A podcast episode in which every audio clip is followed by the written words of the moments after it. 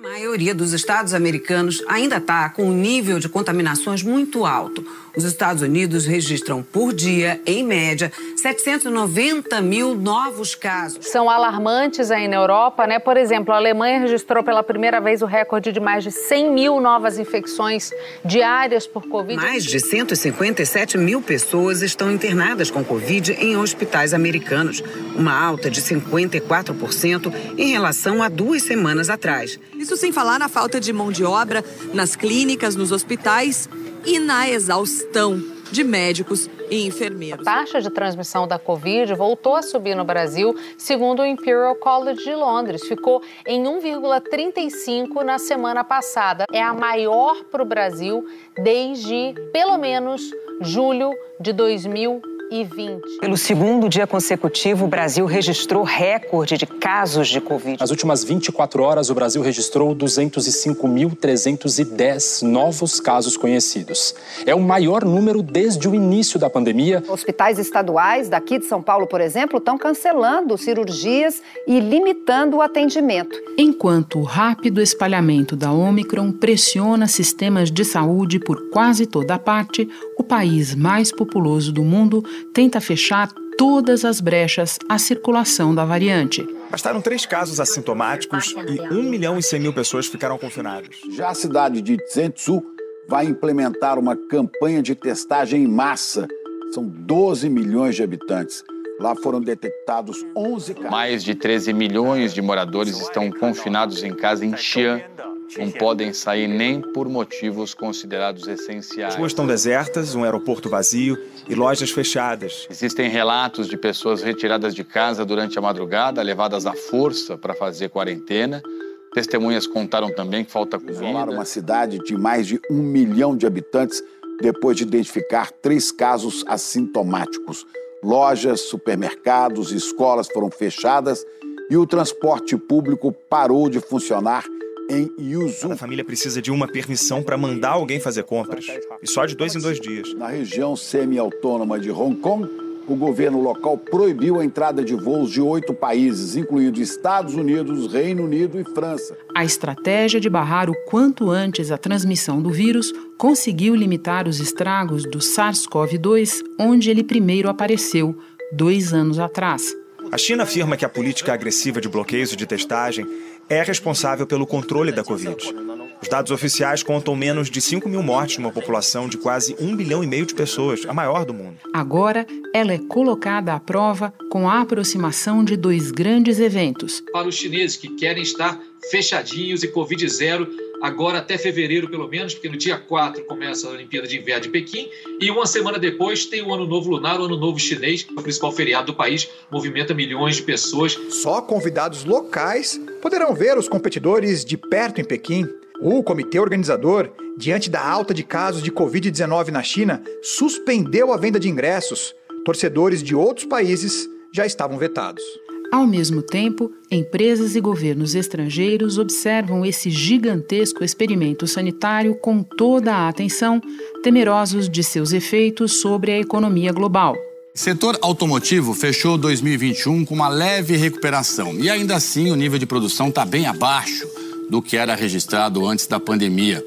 Está faltando matéria-prima no mundo inteiro. Mesmo em plena fase agora de recuperação, reaquecimento da economia, uma gigantesca fábrica chinesa que fornece material esportivo para algumas das maiores marcas do mundo está tendo dificuldade de entregar esse material pelo aumento de número de casos entre seus funcionários. Now, if they lock down some of the key production centers and some of the key ports in China, that in turn is going to restart or reignite the global supply chain delays that we've had.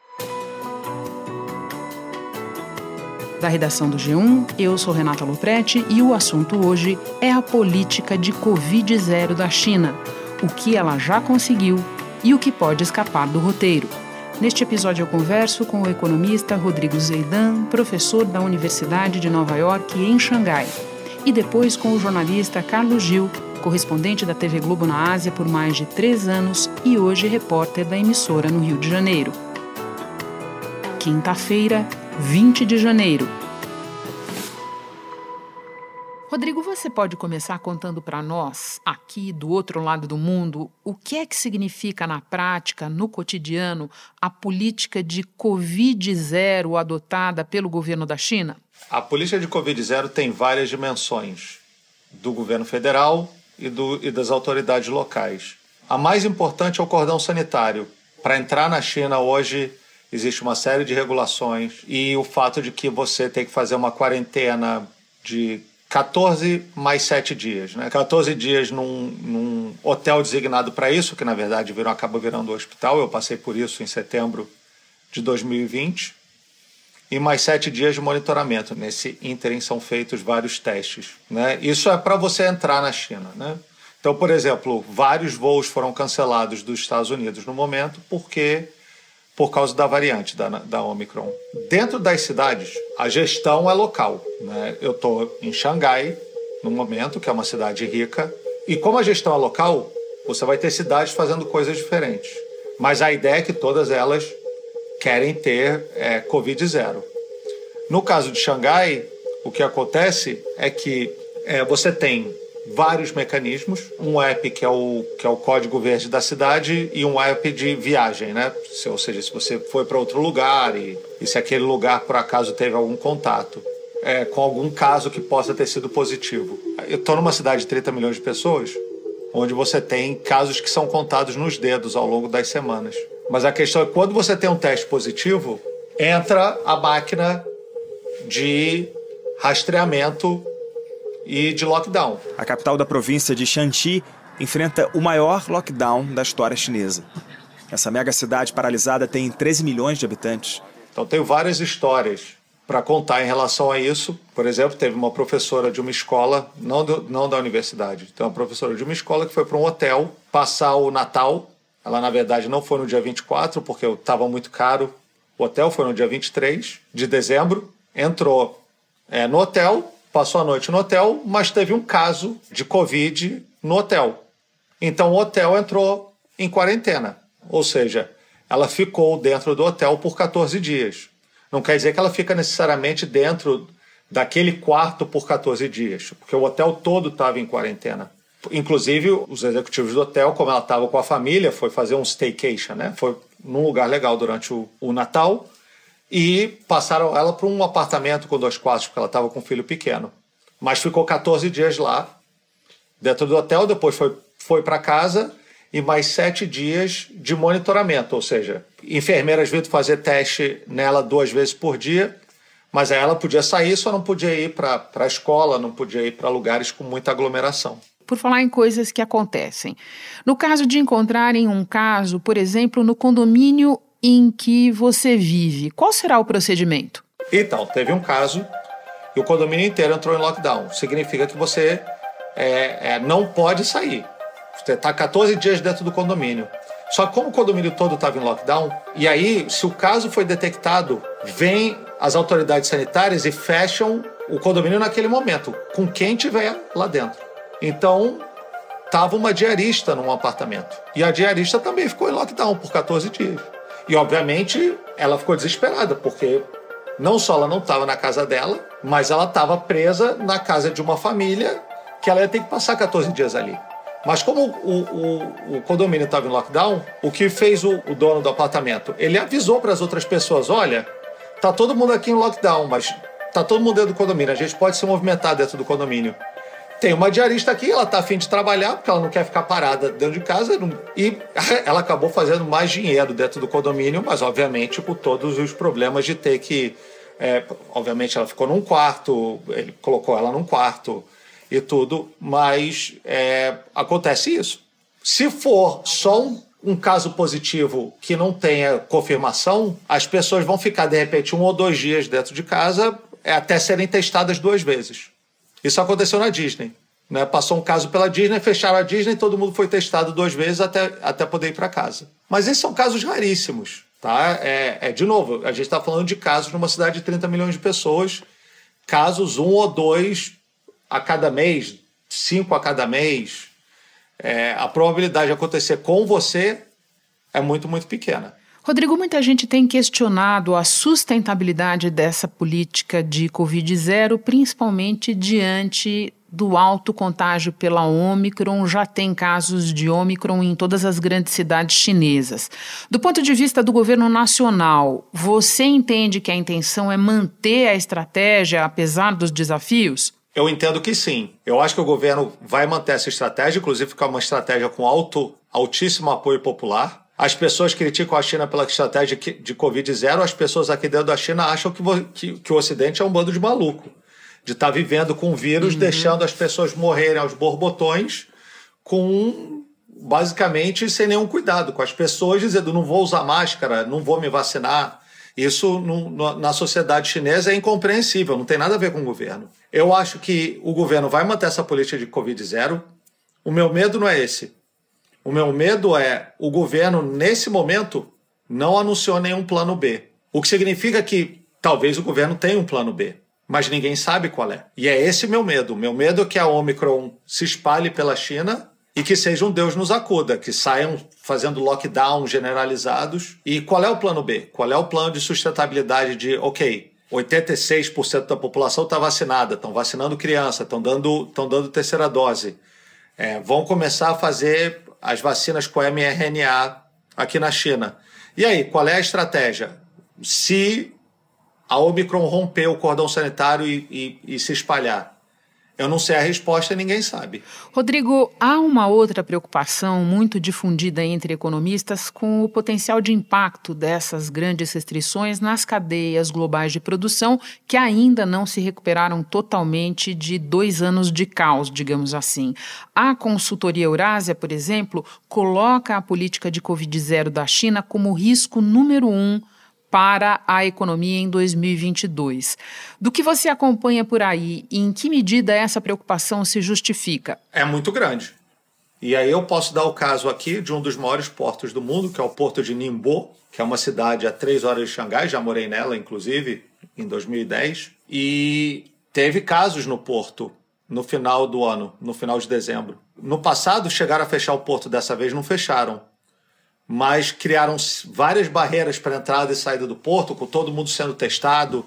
Então ninguém podia sair do porto sem ser testado, ninguém podia entrar no porto sem mostrar código. Isso, e isso jogou a produtividade do porto lá para baixo.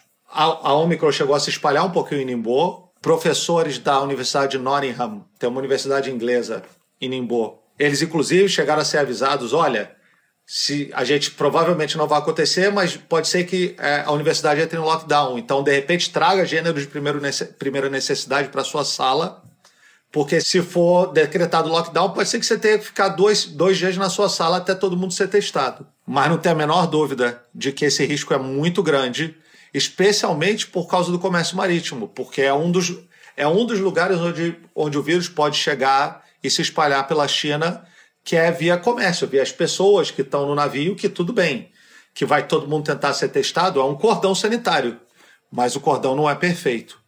E esse risco é realmente muito grande. E a China, o país mais populoso do mundo, divulgou números. O PIB, o Produto Interno Bruto da China, cresceu 8,1% em 2021, o maior crescimento em uma década. Essa forte expansão no ano passado foi impulsionada pelas exportações. O quarto trimestre de 2021 teve uma expansão de 4%, isso representa uma desaceleração em relação ao período anterior, quando o crescimento tinha sido de 4,9%. A China, tanto no papel de consumidora quanto no de fornecedora, tem a capacidade de balançar o mundo. E quando a gente fala em mundo, está incluindo aí o Brasil.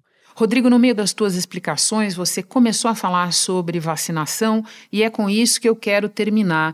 Pode nos dar uma atualização do status de vacinação na China hoje? Por esses dias vai bater 3 bilhões de doses. Esse número é, é, é, não, não, é incompreensível, né? Sim, difícil de alcançar. É, são 1,4 bi de pessoas, 3 bilhões de doses. Aqui, a vacinação não é obrigatória. Né? Não, ninguém está sendo mandado sendo vacinar, mas é todo mundo, obviamente, é, existe toda uma campanha, toda uma pressão social e aqui as pessoas aceitam vacina, não tem problema.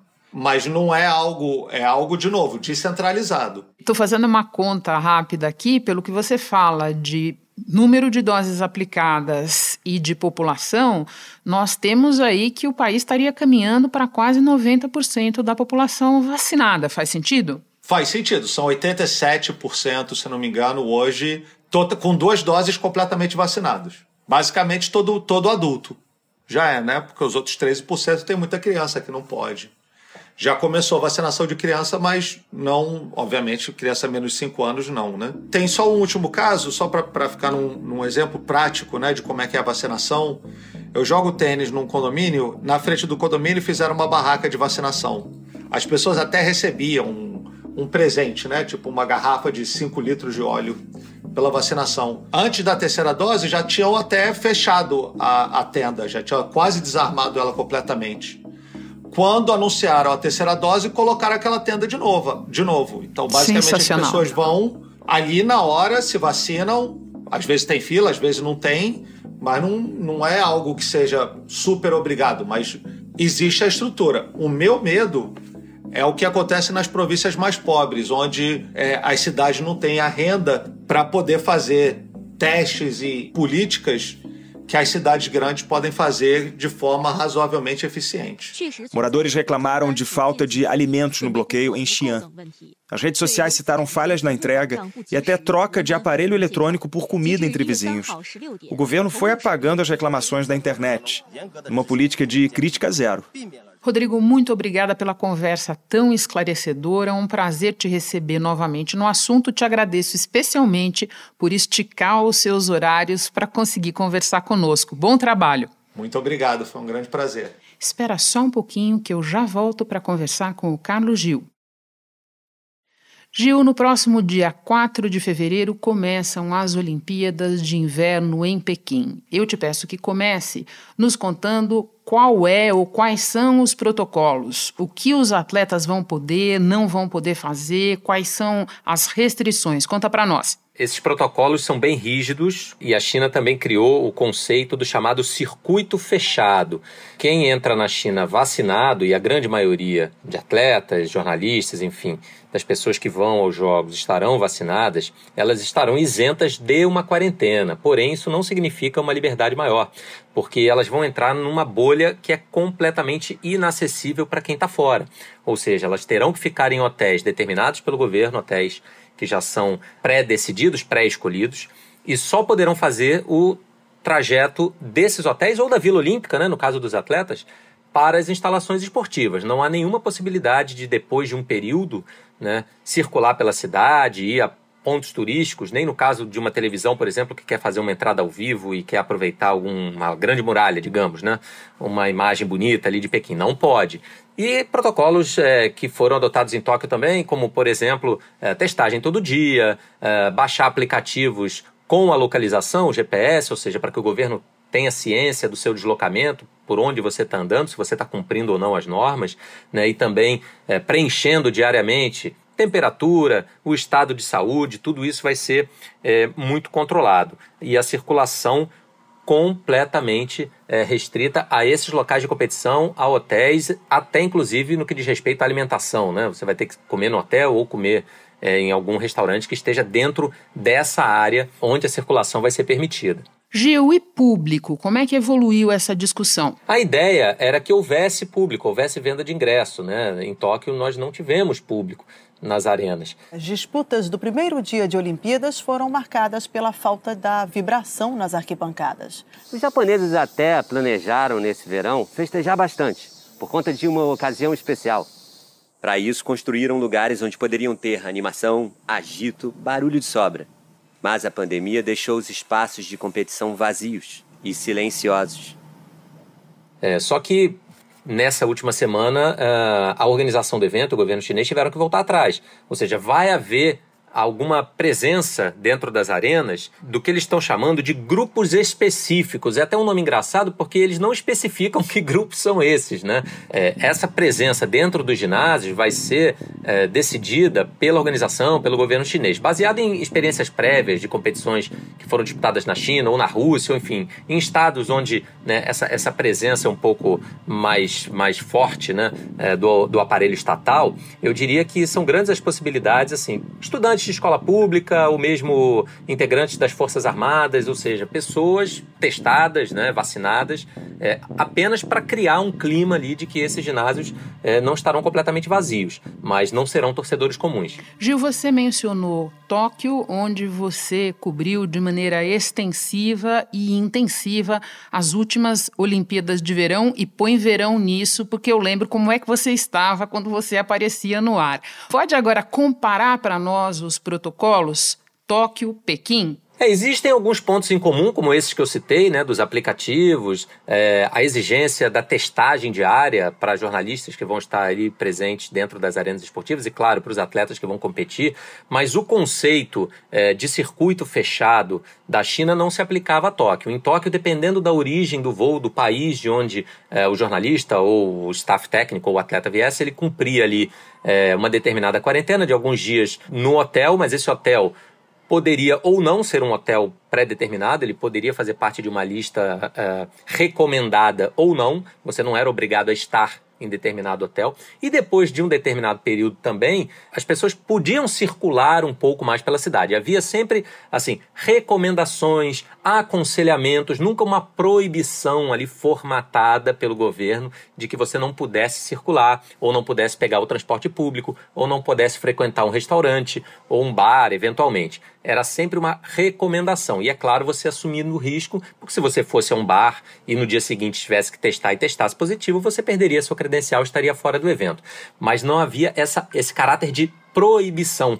Né? Na China, sim. Na China, realmente, quem pisar fora da linha dessa área que está fechada, desse circuito que está fechado, vai sofrer os, as sanções que podem ser desde uma é, ser chamado a atenção até perder a credencial, ser deportado. Então, eu diria que essa é a diferença básica é, dos Jogos de Tóquio para os Jogos de Pequim.